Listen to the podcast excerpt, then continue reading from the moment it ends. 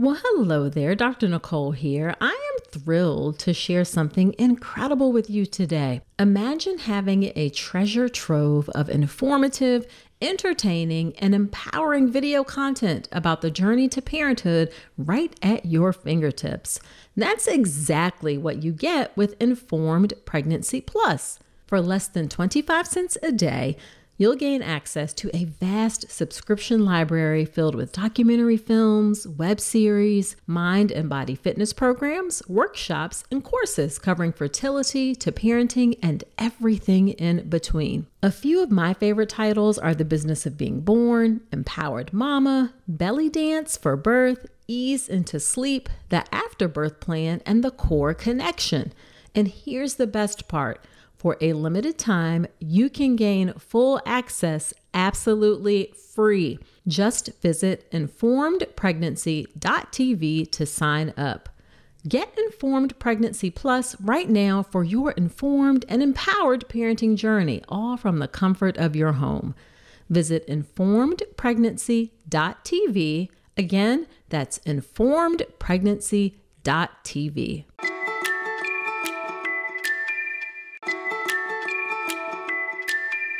Don't let diaper rash come between you and your baby. Diaper rash can be one of the worst experiences your little one has to go through, and keeping their delicate skin happy and healthy shouldn't require a spatula to apply thick, goopy treatments that can be just as irritating and uncomfortable as the diaper rash.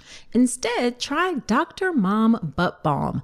Dr. Mom Butt Balm is a pediatrician approved skin protectant, free of dyes, preservatives, and zinc oxide. It was developed by a mom who is also a doctor when she couldn't find any traditional products products that worked for her baby's persistent diaper rash.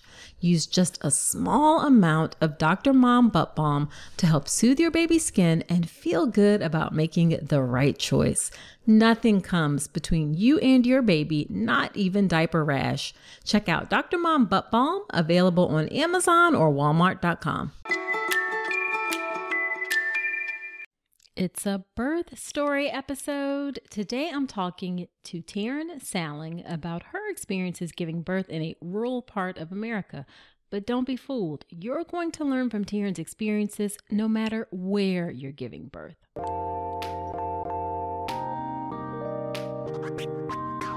Welcome to the All About Pregnancy and Birth podcast. I'm Dr. Nicole Calloway Rankins, a board certified OBGYN physician and certified integrative health coach.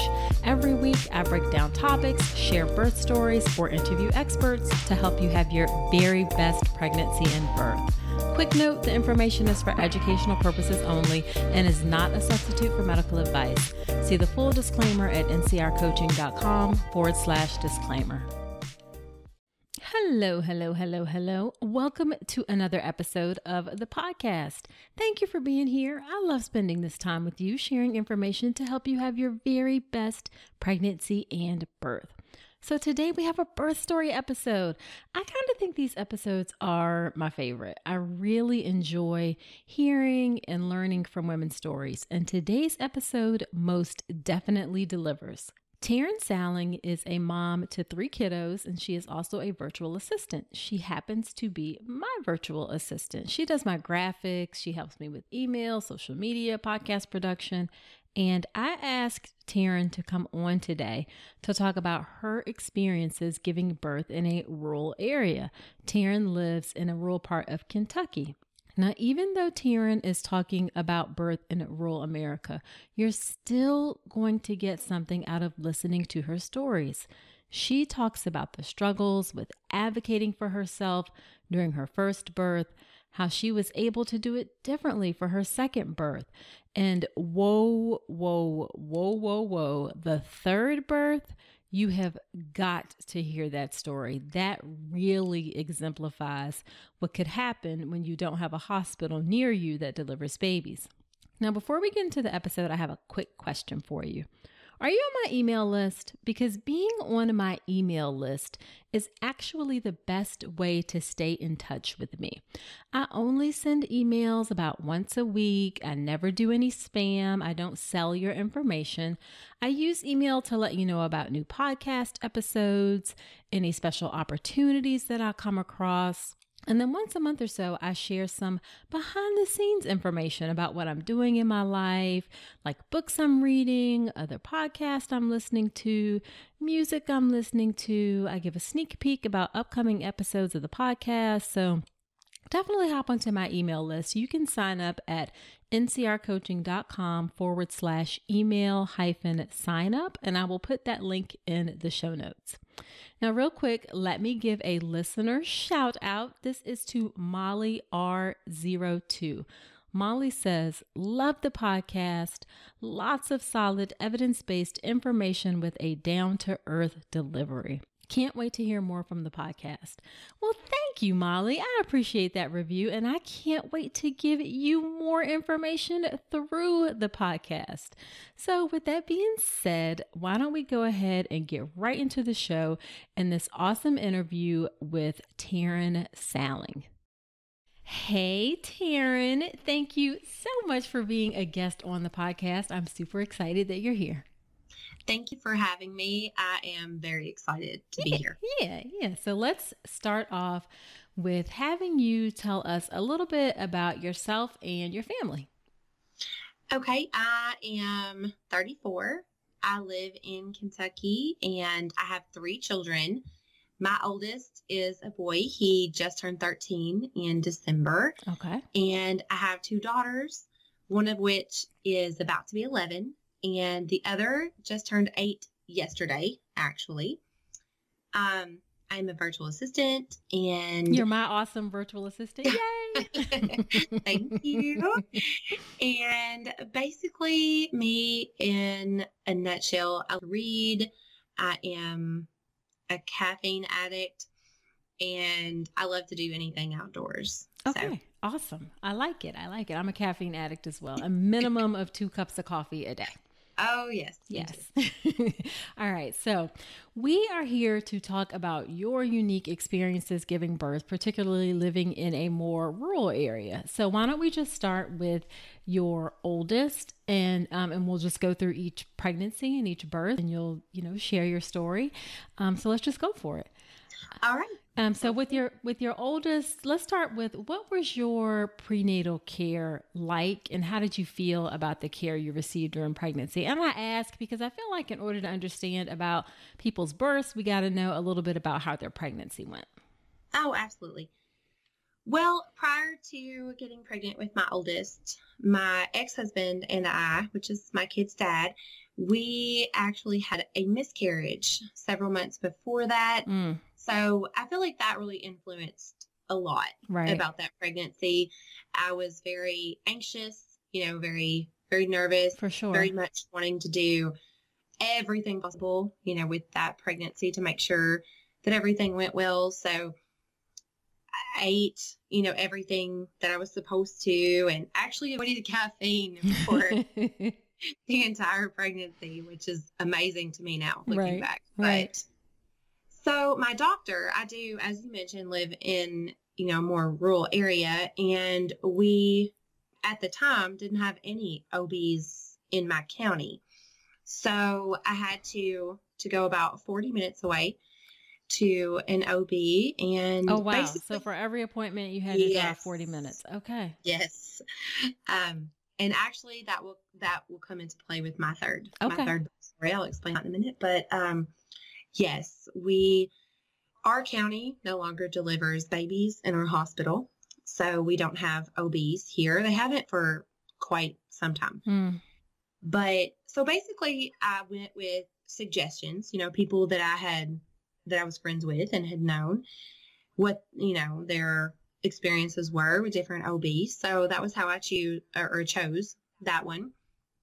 And honestly, my prenatal care was really good. The only issue I ever had, I just felt like I didn't get enough time with the actual doctor. Okay. During appointment. Yeah, that's a common issue. Yeah. But I had a lot of time with his staff and nurses, and they did have an actual in office ultrasound and tech. So, because of my previous miscarriage, they were really understanding. You know, we did uh, an ultrasound the first visit. We did an ultrasound. We did actually had like four ultrasounds okay. with pregnancy, just to I think alleviate my concerns to make sure that the baby was okay. Right, so right. That was really nice. Okay, okay. But as far as that went, um, other than just the time, you know, it everything went really well as far as my prenatal care. Okay, well that's well that's good good to hear. So then when it came time to get ready to give birth, what did you do to prepare or if anything to get ready to give birth? I did and and I'm a bit of a nerd and now back in those days Google was not a thing. Right. I am a I'm the Google queen today. and I'm the Google queen, but back in those days, I didn't have a smartphone. Uh, it was a flip phone and we had a dial-up internet connection. I was in college at the time. Okay, so you, have... you really are taking it back with the dial-up internet connection. yeah, no, I feel really old right now. I don't know if that's just because I'm old or because of where I live, but yeah. Oh, well, if you're old, then I'm definitely old because I'm that 10 was... years older than you. that was what I had. It was the dial-up connection at the time. Right. But I did. I had the What to Expect When You're Expecting book. I had a friend to loan me her copy of it was the Mayo Clinic's book about pregnancy and childbirth and labor and all of that. So I read everything and I went online, you know, read a lot of things and I did decide before, for two reasons actually that I was not going to have an epidural. Okay. And why and why was that? The first reason was from my research just because for myself uh, first of all I, I have low blood pressure anyway. And during that first uh, miscarriage my body didn't exactly do what it was supposed to do. I had to have a D&C because it didn't expel the fetus and all of that. Mm-hmm. and during that time they acted like it was a huge deal. Like my blood pressure dropped really low. I didn't notice like I didn't feel anything, right. but I, they didn't even want to let me out of bed after the procedure because my blood pressure was so low. Oh, and wow. All of these things. So when I was researching, that was one of the things that stood out to me that it could possibly drop your blood pressure. and I it thought, can. Yeah. That's, I don't even want to, I don't even want to, you know, cause any issues or have anything to go bad if I can help it. And then the second reason, a very close friend of mine when she had her baby about six months before I had Jagger, who's my oldest, and I got to be in the room with her. And because her husband the, had just stepped out to go to the cafeteria, I was in there with her when she had her epidural. Okay. And I'm not usually a big baby when it comes to needles. I'm pretty good about it. But right that one's very big. And I watched and I was like, uh uh-uh. uh That that ain't uh, happening. I ain't doing it. No. so gotcha. that was what I, I had decided early on. I didn't want to have an epidural. I wanted to and probably just and this is such a silly reason looking back, but just that just being able to say I did it without epidural. Yeah, no, that's not a silly reason. You know, a lot of women do do that. Um, you know, there's nothing wrong with that at all. I So you read read books, you had made the decision, you didn't want an epidural. Did you do anything else besides read books, like take any classes or anything? I did. The hospital that I delivered at during that first pregnancy, my husband and I did go to a childbirth delivery class and you know they taught the breathing and and the things like that. Right. So we did do that as well. Okay. Okay. So then what was jagger's birth actually like? Tell us about that. Well it was 37 weeks and three days. I remember that because my first two children were that day exactly. I went to my OB appointment and it was the first time they did the check, you know, to see if I was dilated. And I was three centimeters and 50% thinned. So I was a first time mom. I was very excited. Right. I wanted to get this going, right? So I went home and he told me like how many minutes to wait and you know all of all of that before I came to the hospital. Well, I went home and I guess looking back it was kind of the nesting instinct. um I got a little ridiculous. I took down all of the curtains in my entire house. Okay. I watched him. Yeah, yeah. My my ex husband still laughs about this. Right. Um, I took them all down. I washed them all. And then I went to Jagger's room. And of course, I'd already washed all of his clothes, put them up. They were hanging up. They were in their drawers. They were organized. I rewashed everything. Oh my gosh. Yeah. So I did that. And then about two or three hours later, the contractions were starting to get a little intense. And oh, is that somebody so, saying hi behind you? Yes. yes. I'm so sorry. No, that's okay. Um, these contractions are very, very strong. Um, they're very strong, and I really think that we need to go ahead and go to the hospital. Right. And he's like, they're not as close together as the doctor said they should be. And I said, well, they're really, they're hurting, you mm. know? And I was, I was excited. I just wanted to go.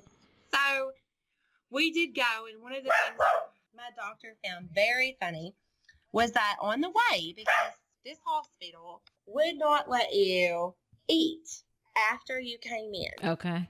So I'm an eater. I like food. So I made him stop. We have a dairy freeze about halfway between where we lived and in the hospital. And I made him stop and get me a grilled cheese, cheese sticks, and milkshake. and we go to the hospital and I know for a fact it was 7 p.m. when I got there because Gilmore Girls was on the air at the time. And during triage, that was what was on. And they were like, well, you're contracting fairly regularly. You know, we'll go ahead and keep you. So they kept me, and it was a very long labor. Honestly, it was not bad until they broke my water. Okay. And that was about like I got to the hospital at 7 p.m and I had Jagger at 10 23 a.m. the next morning. It was really about, I think, 8 a.m. that next morning when they broke my water. And I was about seven centimeters. And that was really the point that it got really bad. Okay. At that point, honestly, everything I had learned, everything I had been taught in the classes and reading the books just kind of went out the door. Like, I don't have a lot of recollection about it. I just remember like like holding on to the side rail and being really internal, you know, just right. really in my head and really just trying to make it through everything. And I can remember Sam, my husband, was being, you know, really sweet. And he was like, okay, you need to remember to breathe. And he was practicing these breaths. And in my head, I was just like, shut up. you know, just like, stop talking to me. I'm, I'm doing this. I'm doing it in my, my way. Just quit. Now, as far as the issues I had with that, and this, a lot of it falls on me. I had a very clear picture of how I wanted things to go and what interventions I wanted to have or not have. Right.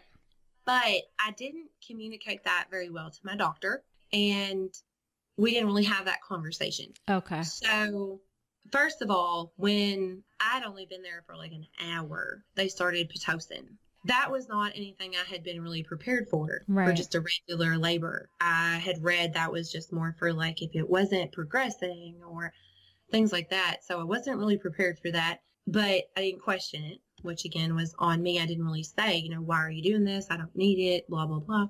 Well, yeah, I mean, in fair, like, I, okay, so yes, you could have asked, but we also should explain why the medication is being done. That's on us as healthcare providers to have a discussion about why Pitocin is being started. It shouldn't just be started without any type of discussion. And yes, I agree with that too. I just, I've always felt like I should have pushed a little, you know, and asked and, and found out why. And then the rest of the the actual delivery and looking back now i, I realize and I, I really can see that he was more concerned with getting out of there quickly okay as opposed to what actually needed to be done and i say that because i've I had two children after that. Right. And so the experiences I had, I realized that I, some of the things that happened weren't necessary. Um, they did do, they did an episiotomy and didn't tell me what they were doing until they were doing it. Oh. And I had read a little bit even back then. And wait, I'm sorry. Did you, and you didn't have an, any anesthesia? well, when they did the episiotomy, they did what they told me was a pudendal block. Okay. Is that accurate? Uh-huh. Yep. Okay. Because she told me she was putting a shot there and I asked, you know, what was that? And she told me and I asked why. And she said, because he's going to do an episiotomy. Well, at that time, I had read a lot that, you know, episiotomies were kind of going out right. of, you know, the norm. Right. And but again, I was I was 20, mm-hmm. you know, when mm-hmm. I had him. So I was young and I wasn't very assertive and I just kind of went with it. And then I literally only pushed once before he used the vacuum extraction. What? Yeah, yeah. What was I, the heart rate? I mean, what? Uh. No, no, there was nothing, and that's and that's why. And I, I say that I realized later because I delivered two more babies and not to brag about because I have nothing to do with this, but my second doctor, she told me, she said, Your body is just made for babies. Right. Like I just pushed that kid out in like two pushes. And I did the same with the third one. Actually, one push in the third one. And that's why I feel like he was just very rushed and just didn't want to be there. Right. So that experience was was very disheartening for me. Mm-hmm. But, you know, Jagger came out healthy. He was fine. It was, so I can't really say, you know, I mean, I wasn't super happy with the whole, the process up till having him, but I mean, I have a healthy, he's 13 years old. So I, I try to look at it that way. Yeah. He's, I will say that I, I am a strong believer in everything that I've read about how episiotomies recovery is so much worse right. than just tearing because I did tear with the other two and the recovery was so much better with the last two right. as opposed to the first. It was it was a long recovery period right. from him. Right. Well, let me say a couple things. One, folks, ladies, we should not do episiotomies routinely. Um, that's just not something that should be done. So Tarynn is exactly correct about that. And number two, you have the right to be both happy that you had a healthy baby, but upset with the experience. I mean, you, it didn't go exactly how you would have liked, and it sounded like some things were done to you that you didn't really get a good explanation for. And it's, you know, perfectly okay to be upset about that. Well, that's a good point. I haven't really thought about it like that, but yeah, that's that's a really good point. Yeah. Did you know that 95% of pregnant women are not getting their recommended daily intake of key omega 3s? Enter Ritual. Their prenatal contains 350 milligrams of eco friendly vegan omega 3 DHA in every serving. One of the reasons I like Ritual is that it's a female founded B Corp meaning they are holding themselves accountable to not just their company's financial health, but also the health of people and our planet. In addition to those omega 3 DHAs to support baby's brain development, Ritual also has choline and methylated folate to support baby's neural tube development. And the capsules feature a delayed release design to help make it gentle on an empty stomach. Why settle for a multivitamin you're not 100% sure about? Ritual was literally built on trust, so you know it's the real deal. Get 25% off your first month for a limited time at ritual.com forward slash Dr. Nicole. Start Ritual or add Essential for Women Prenatal to your subscription today. That's ritual.com forward slash Dr. Nicole for 25% off. Okay, so that's that's baby number 1. So how were things different with baby number 2? Well, baby number 2, I was in nursing school actually at the time that I had her, and originally I was going to have her at a different hospital.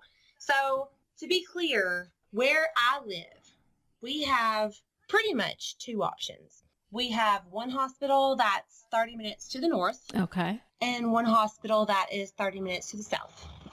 So when I was in nursing school, when I found out I was pregnant, I was in the mother baby unit of my nursing classes at this hospital to the south. So I was planning on having her there.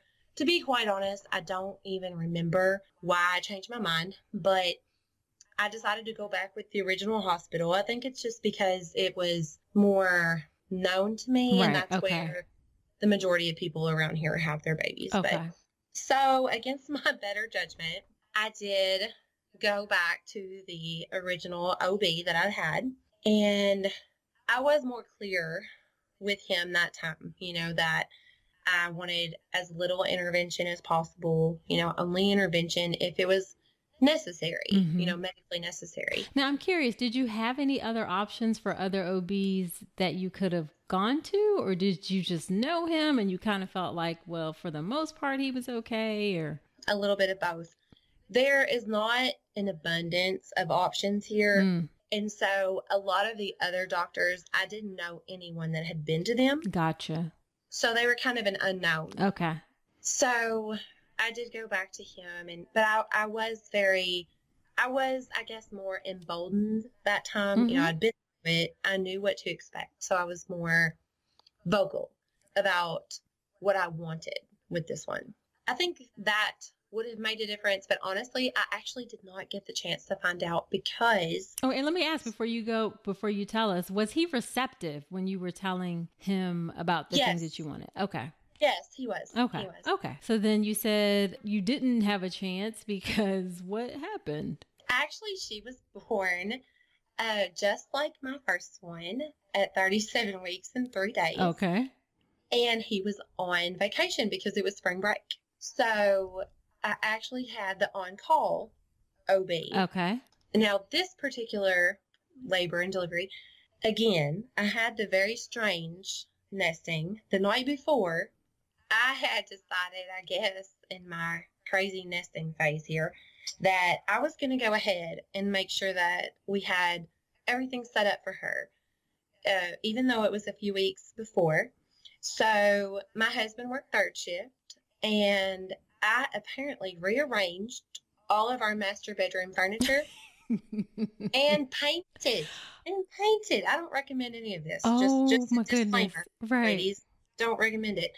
But I painted the entire room, rearranged it, set it up where she could be in there with us. You know, the the play yard, Right. the changing table, all of that.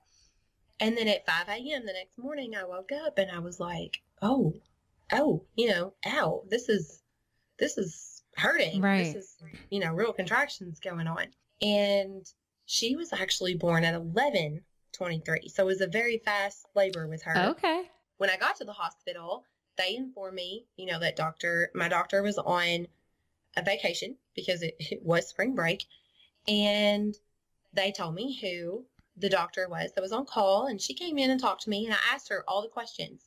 You know, I asked her about, do you just routinely do Pitocin? And she Mhm. was like, no, you know, only if it's an emergency, only if you're not progressing Right. da da da da da.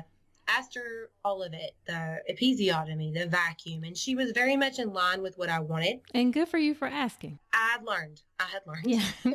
That delivery went, that labor and delivery went well. I was not in labor very long. And the only point that I got a little frustrated, they had inserted something to measure the something about the fluid and the pressure. Oh, I could be wrong about that. maybe like Ex- the strength of the contractions, like a, Maybe. Okay. Is there some, there's something we use? We either use something called a fetal heart rate monitor or an intrauterine pressure catheter to measure the strength of the contraction. The second one sounds accurate. And because of that, they would not let me get up. So when I had to use the restroom, I was very aggravated because I couldn't get out of the bed.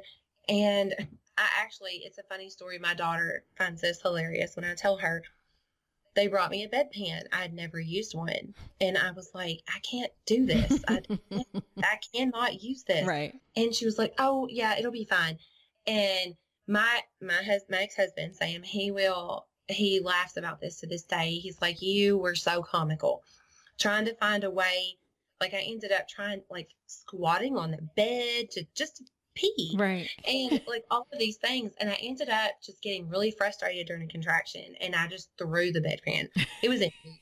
It was empty, but threw it across the room because I was like, "This is I not can't working. do this. Can't do it." right. Right. And it was actually just a few minutes later that I was telling the nurse, I said, I really need to push. And she was like, no, you were just seven. You know, you were just seven. You're, it's, it's still a while. And I, I was like, no, trust me, trust me. Right. I need to push. Okay. I've done this. I, I recognize this feeling. It's, it's going to happen. Cause she kept saying, just wait, just wait till the doctor gets in here. She's on her way. And I was like, I can't wait. I right. can't wait. And the doctor actually was only able to come in and throw her gloves on because the nurse finally believed me and checked me. And she was like, oh, yeah, yeah, you're, we're about to have a baby. Right. The doctor threw her gloves on. She actually broke the light, the light that comes down out of the ceiling mm. that they hmm. have at hospital. Uh-huh. She was trying to get it down in time and it actually broke. She didn't, she wasn't able to put on her, her gown or anything. She just threw her gloves on and then the baby came out. And that's why she told she told me, she said, Your body was just made to have babies.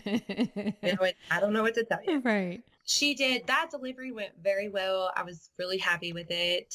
Um Bella, that is my middle daughter. She did have to spend some time in the NICU. She had some fluid in her lungs. Okay. And they did notice that really quickly that she was breathing a little bit uh, rapidly. And the way it was explained to me at that time was just kind of like with the C-section where they don't get squeezed enough uh-huh, to get she came through so quickly. quickly. Yeah. yeah. Okay. So she spent a little time in there and less than 24 hours and she was good to go. Okay. Okay. So overall that experience was and again you did it without an epidural. Yes. Okay. And then did you do anything different to prepare any more books or classes or anything or same kind of stuff? I read a little bit more of the books, just just kind of a refresher. But I didn't do another class, and honestly, I kind of feel like I, I got off a little easy with her. I mean, 5 a.m. to 11 was just six hours. Yeah. And honestly, like an hour of that was difficult. The rest of it was just kind of painful, but it wasn't that difficult. Gotcha. It wasn't that hard. So, how about baby number three? Oh, this is my favorite one to tell. So I do live in a rural community, as you mentioned. Mm-hmm. They they changed a lot of their rules at the hospital I had gone to, and they wouldn't let you videotape babies being born anymore. They wouldn't let you have more than two people in the room. Just a lot of things that I was not really happy about. Okay. Because I wanted it to be more of a not so much like a surgical procedure, but more of a yeah, like a normal, natural kind of thing. Yeah, exactly. So we do have a city that's about an hour and a half away, and they have a few hospitals that are very much. They were more progressive at the time, you know, toward having births with low intervention and no medication and mm-hmm. making it homey and all of that. So I chose to go there during that time. And that's where I had my prenatal care. And so it was an hour and a half drive. Wow. Okay. But I loved the doctor. I absolutely loved her. Toured the hospital, loved the hospital, loved the mother baby unit, the delivery, everything. Right. Now I had just had an appointment with my doctor. Everything was fine. You know, the baby was great. There was no sign, which of course they weren't checking me at that time because I was 35 weeks, yeah. but everything was good. And then at it was like three days later at 35 weeks. Looking back now, because I should have realized this, but I had the little goofy nesting thing going on like normal. And I did all kinds of weird stuff. Like I hadn't even had my baby shower. So I just had this really strong pull to just run to the store and get diapers and like all of the just absolute necessities right for a baby like the bedroom wasn't even done yet nothing was done but something was telling you to just get necessities yes mm. So in that night now my husband worked third shift again i had two little kids i had a five year old and a three well she was not even three yet she was close to three i put them in bed my back was hurting very badly and the back was always a big, big thing for me. But of course, you know, I had tiny kids. I was busy. I was doing a lot of things. I was cleaning the house. I was just, you know, going nuts. And I thought, well, it's, you know, I'm pregnant. My back hurts. So I went ahead and went to sleep because it didn't feel like contractions. It was just kind of a constant pain. Right. And I woke up at three o'clock that morning and my contractions, like I knew they were contractions. Mm-hmm. I knew they were very bad. And I was like really alarmed because I was, this is not usually how it feels until right before. So I remember grabbing the clock off the wall and holding it and staring at it. And I was like, these contractions are like three and a half minutes apart. Like, this is bad. Mm. This is bad. So I called my husband. Well, I called my doctor first, but of course I got the answering service and right. they were back. You know, it's the middle of the night. Right. Well, I called my husband and he was at work and in like 30 minutes away. So I said, I really think you need to come home now. And I called my parents to come watch my kids. And then so my husband got there, and by the time he got home, which he got there very fast, I couldn't walk to the door. Like it was that bad. And I was like, oh no. I told him, I said, we are not going to make it to the hospital, like the right. one we deliver at. I said, the let's just go to the closest ER mm-hmm. and they can take me by ambulance because I'd rather have a baby in an ambulance than on the side of the road with you. Like, right. no offense. yeah. that makes perfect sense. Yeah.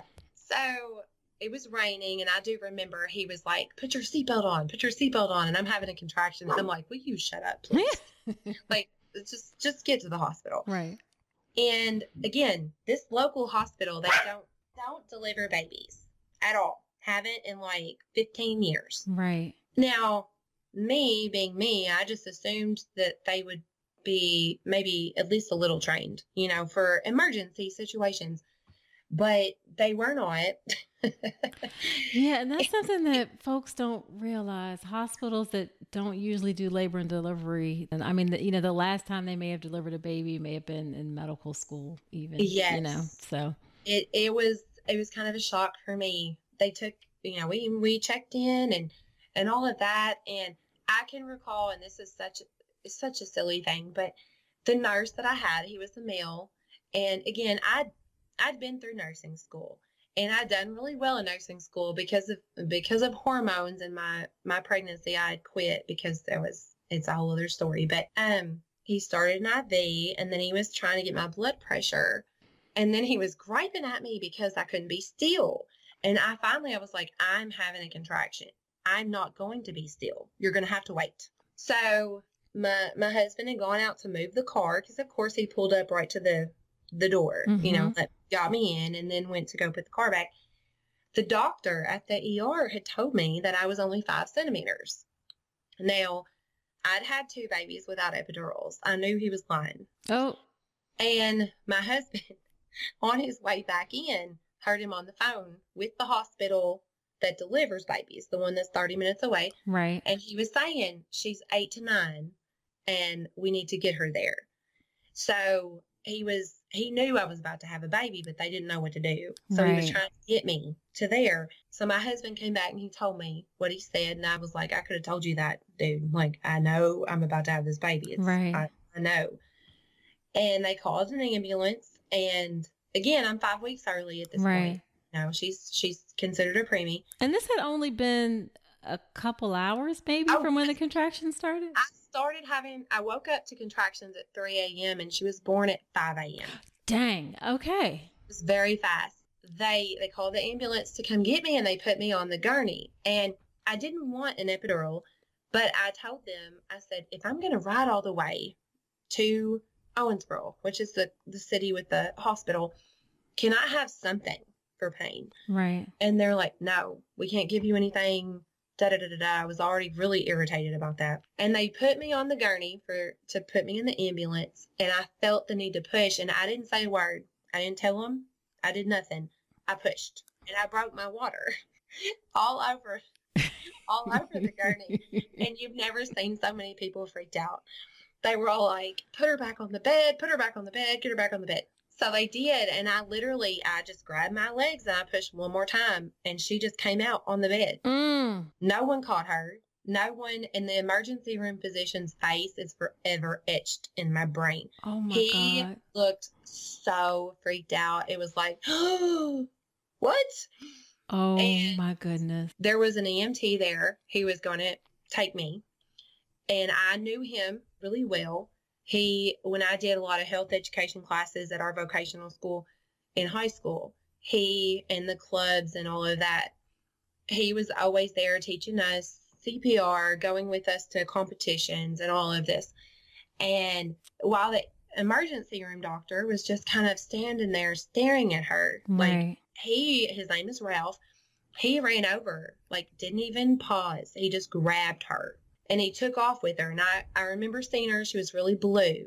Oh my gosh. And he just grabbed her and took off across the hall. And later, come to find out, they didn't even have any type of suction for infants in the hospital. Right. He worked on her with a bulb syringe, like the bulb syringe. I know you know what I mean. Yes. Like I mean, it's just like literally, it's just a little bulb syringe. Just you get it. Yes, like it, what you use to yeah. clear out baby's nose. Right. And he worked on her until she was breathing. She didn't cry, but she was breathing. And then he and he took her in the ambulance, my husband went with them. Later, my husband said that Ralph he held her the whole time and made sure she kept breathing, and he was crying the entire time. When I did get to the hospital and we pulled up to the ER, Ralph had sat there and waited for me to tell me that as soon as the NICU got her, they got her crying within 30 seconds and she was fine. Oh, wow. sat there for probably an hour and a half by the time I got there just to make sure I knew. Oh, that's goodness. And it did take so long because, bless his heart, that ER doctor did not know how to deliver a placenta. He did not, uh, I had tore which I had tore before with my second child, and I knew what it felt like. And um, he was trying to deliver the placenta, and I kept flashing back to nursing school. And I was like, "No, you're not supposed to pull. Stop, stop. You know, like this is not. You're right. doing it. Don't do it." And so after like 30 minutes of him attempting to do that, he just finally was like, "You're just gonna have to wait till you get to Owensboro." Hey, so you made it this far in the episode, and I'm thinking it's because you enjoyed this podcast. Well, if that's the case, then I have a favor to ask. Creating and producing the All About Pregnancy and Birth podcast has been one of the greatest joys of my life. I'm so grateful to have each and every one of you on this journey with me. Your support and engagement means the world to me, and it's what helps keep this podcast going. But here's the thing Producing a podcast involves time, effort, and resources from recording equipment to an editor, hosting fees, coordinating guests, countless hours spent researching and crafting content. It all adds up. And that's where I could use your support. I've never wanted to turn all about pregnancy and birth into a paywall. I want it to remain accessible to everyone. That's why I've set up a way for you to support the show financially if you're able and willing. If this podcast has helped you during your pregnancy, your birth, or your life, I'm asking you to consider contributing to the show.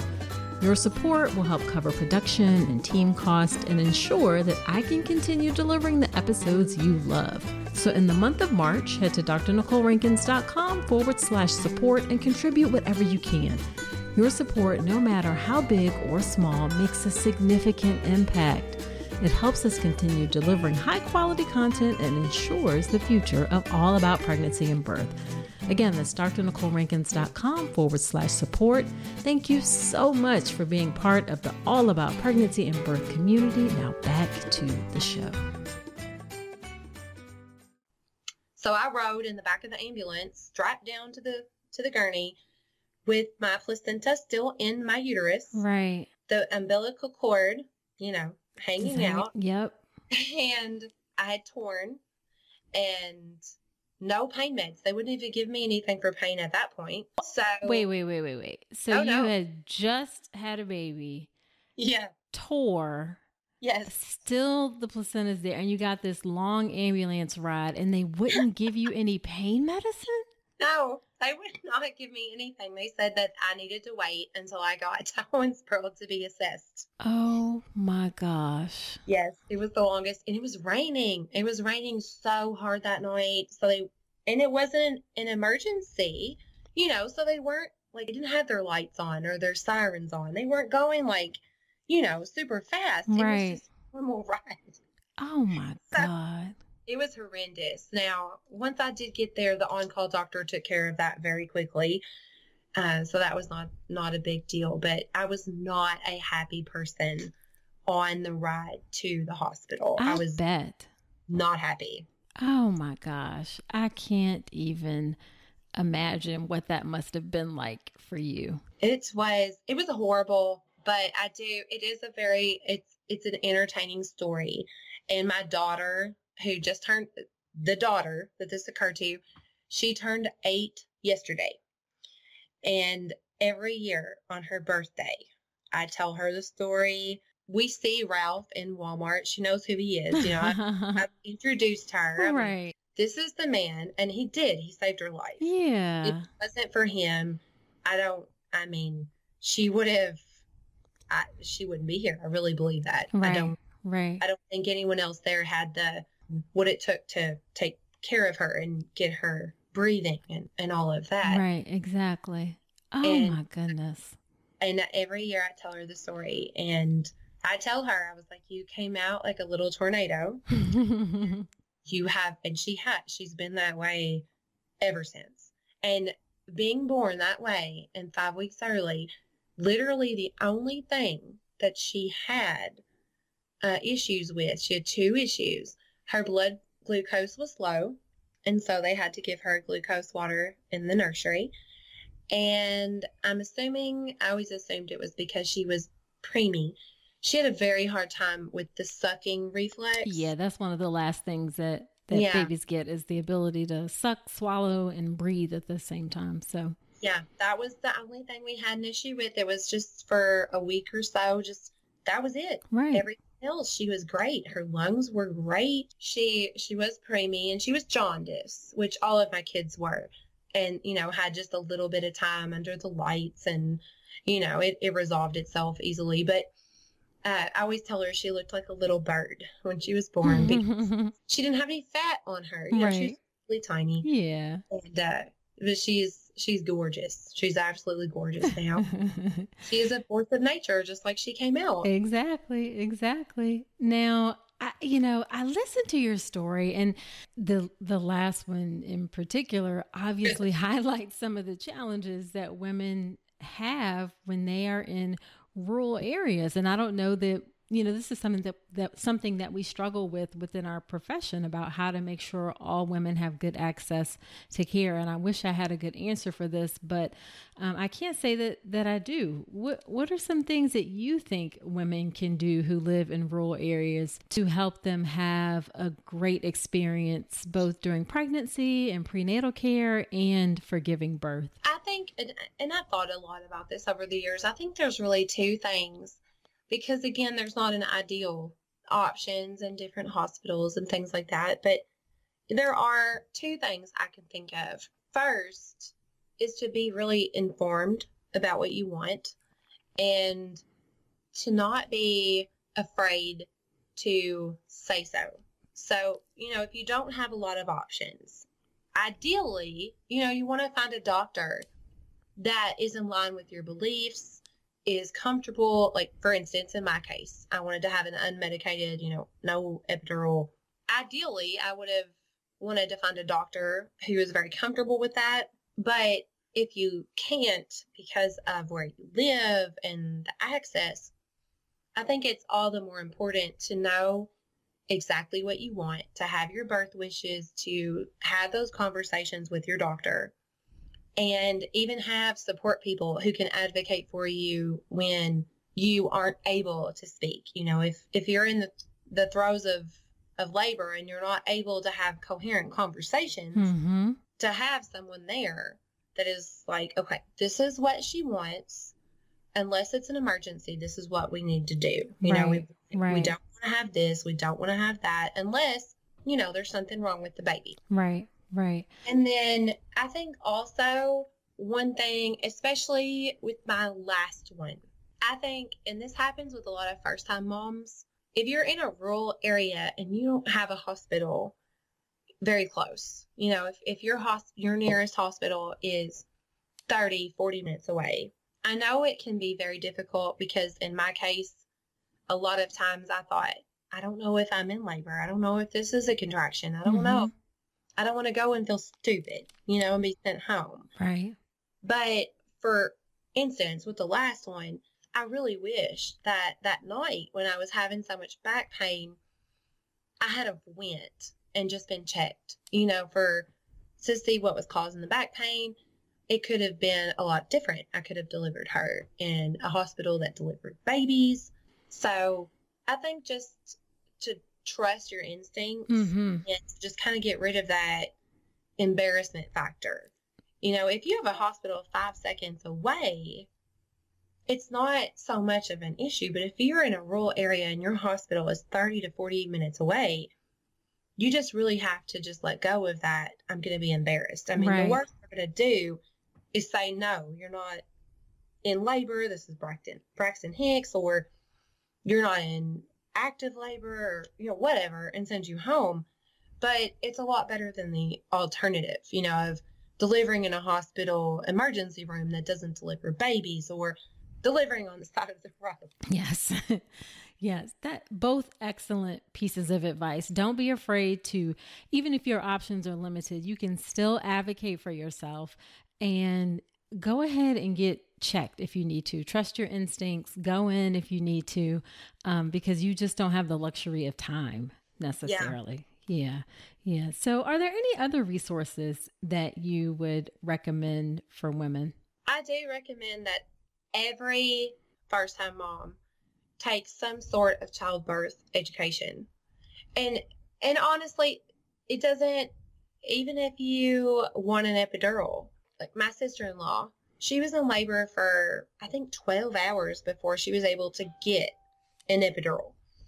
So the breathing, you know, all of the techniques they teach you, the education you get when you take that course is is helpful and it could be a lot more helpful than what you expect, especially if you want an, unmedicated birth. Right. You know, that, so you know what to expect, and it just takes a lot of the fear out of the whole situation. You know, it, it when you when you don't have to deal with the unknown, it it helps a lot with your mental state. So I definitely recommend, you know, taking a course of some sort to prepare yourself and even refresh. You know, if, if you're a second time mom and it's been, you know, my children were very close together. You know, if you haven't had a child for five years, things have changed. There's, you know, there's a lot of differences or you've forgotten, whatever the case may be. I think that being knowledgeable and being prepared is the best thing you can do.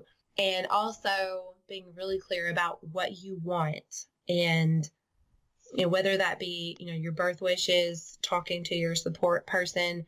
If you don't have a partner, getting a doula or, you know, a friend or something to be there with you who can advocate for you when you're not able to say to the, you know, birthing team, hey, I don't want this. I think those are huge assets to have, you know, your your wishes explicitly, you know, spelled out and to have people, at least one person with you who knows them and can say, look, this is what she wants. This is what she needs. This is what we would like for you to do. Okay, perfect. So I think that is a great way to end. Make sure you have some childbirth education, educate yourself in whatever way you feel it works best for you. You know, whether that's an in person class, online class, of course, I'll put a plug in for my own course, or whatever books, whatever you want to do. Uh, do some type of childbirth education and have somebody there to advocate for yourself. Outstanding yes. advice and things that I try to stress with women as well. Okay, so where can women connect with you? Are you on social media or anything at all? Or I am okay. um, on Facebook, Tarynn Saling, uh, on Facebook, on Instagram. So you know, either one of those places is great to find me if you have any questions or you know want to chat. Okay. And Tarynn is also, of course, in the um, podcast community face- Facebook group. So if you have any questions for her after the episode, then absolutely post them there and she will get back to you right away. Well, thank you. Absolutely. Yeah, well, thank you so much, Tarynn. This has been really informative. I think you've given some great advice in terms of um, the things that people do have control over, and that is really empowering themselves with knowledge and education and being able to advocate. So I really appreciate you being here today. Thank you so much for having me. Okay. And of course, I will talk to you later. All right. Okay. All right. You. Bye. Bye.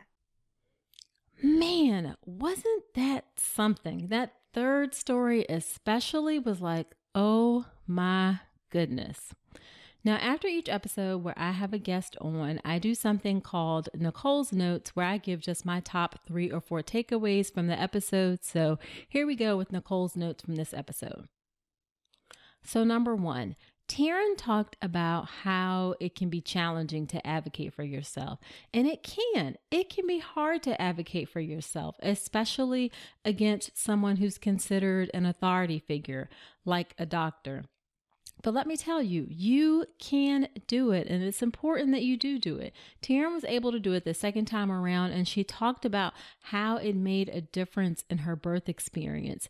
So, for sure, get comfortable with advocating for yourself. And if you can't, if you feel like it's really hard for you, then find someone who can be with you, who can advocate on your behalf. Now, to be clear, advocating doesn't mean you have to be mean or nasty or anything like that. Approach it from a place of kindness, unless you have to take it to a mean and nasty place because they aren't responding to kindness. But start from a place of kindness.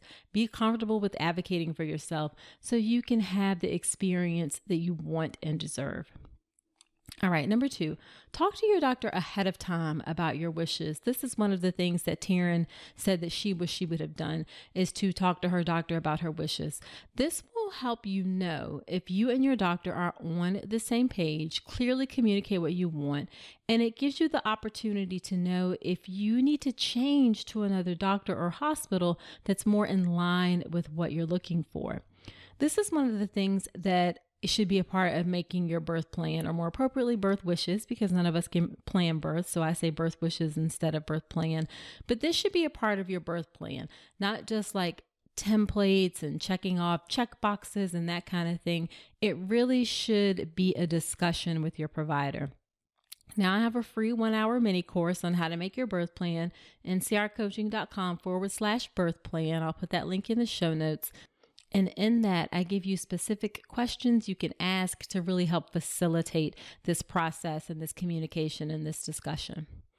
All right, number three, there is a little bit of tension, for lack of a better word, between having a healthy baby and how you feel about your experience of your birth. Tarynn almost felt guilty in a way, you know, saying that she didn't have a good experience with her first birth because in the end her baby was healthy. You know, there's a lot of pressure in our society where it's like, oh, you should just be happy that you have a healthy baby and that you are healthy. Well, I'm here to tell you that it is okay. In fact, it's perfectly normal for you to have thoughts and feelings about your experience giving birth. It actually annoys me when people say, Oh, you should just be happy you have a healthy baby. I feel like it's a manifestation of society's control over how women think. But it's perfectly okay for you to have thoughts about your birth. You can both be happy that you have a healthy baby and not happy with parts of your experience at the same time. Now, hopefully, you have a great experience uh, and you're happy with the experience. But if for some reason you're not, that's okay. Just don't let it detract from your experience of being a mother and enjoying new, your new baby. That's the caveat that I'll give to that. Okay, so what were your takeaways? Let me know in the podcast community Facebook group that's all about pregnancy and birth podcast community on Facebook. I will link to that in the show notes. And also don't forget about joining my email list. Go to ncrcoaching.com forward slash email hyphen sign up, and that link will also be in the show notes. Next week on the podcast, I have a pediatrician on who's going to give you some great advice on how to choose a pediatrician.